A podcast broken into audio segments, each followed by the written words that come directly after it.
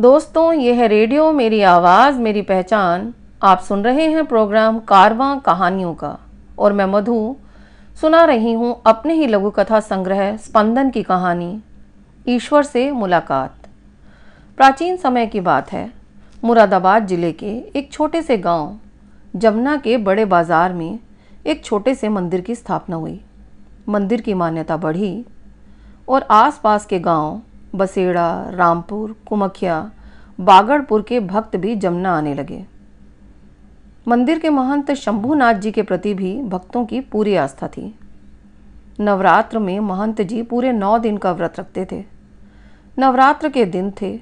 भक्तों ने ध्यान दिया कि शंभुनाथ जी प्रतिदिन शाम को छः बजे कहीं गायब हो जाते हैं।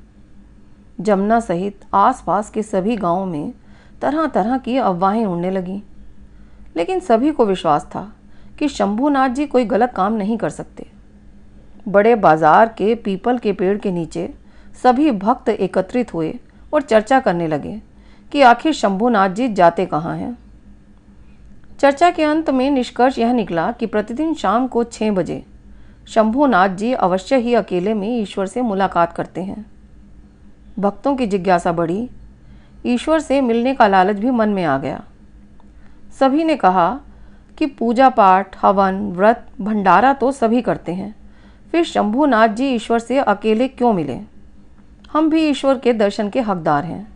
अतः ईश्वर के दर्शन सभी को होने चाहिए। परंतु शंभुनाथ जी के सामने बोलने का, उनसे प्रश्न करने का साहस किसी में भी नहीं था।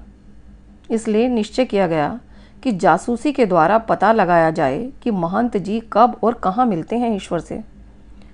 कुछ भक्तों को महंत जी की जासूसी का काम सौंपा गया। एक दिन एक भक्त सारा दिन महंत जी के पीछे लगा रहा। उसने देखा साढ़े पाँच बजे महंत जी अपनी कुटिया में गए। उन्होंने अपने भगवा वस्त्र उतार कर साधारण मैले कुचैले वस्त्र धारण किए। एक थैले में कुछ भरा और थैला कंधे पर लटकाकर कुमखिया की ओर चल दिए। शंभुनाथ जी आगे आगे और भक्त छिपता छिपाता शंभुनाथ जी के पीछे।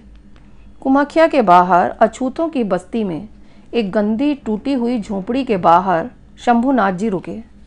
सावधानी पूर्वक इधर उधर देखा और संतुष्ट होकर झोपड़ी के अंदर चले गए। कुटिया इतनी जर्जर अवस्था में थी कि भक्त को ज़रा भी प्रयास नहीं करना पड़ा। कुटिया में चारों ओर झरोंके ही झरोंके थे। भक्त ने अंदर झाँक कर देखा तो सन्न रह गया। उसके पैर जैसे ज़मीन से चिपक गए। और आँखों से झरझर आँसू बहने लगे। झोपड़ी के अंदर एक, एक अपंग बूढ़ी स्त्री लेटी हुई थी। शंभूनाथ जी ने पहले झाड़ू उठाई और झोपड़ी की सफ़ाई की। हाथ धोए झोले से खाना निकालकर उस बूढ़ी स्त्री को खिलाया। आँखों में आँसू भरकर भक्त जमुना लौटा। सभी भक्त मंदिर के बाहर बड़े बाज़ार के बड़े से पीपल के पेड़ के नीचे उसका इंतज़ार कर रहे थे। सबने एक सुर में पूछा शंभुनाथ जी कहाँ जाते हैं प्रतिदिन शाम को? ईश्वर से मिलने स्वर्ग जाते हैं।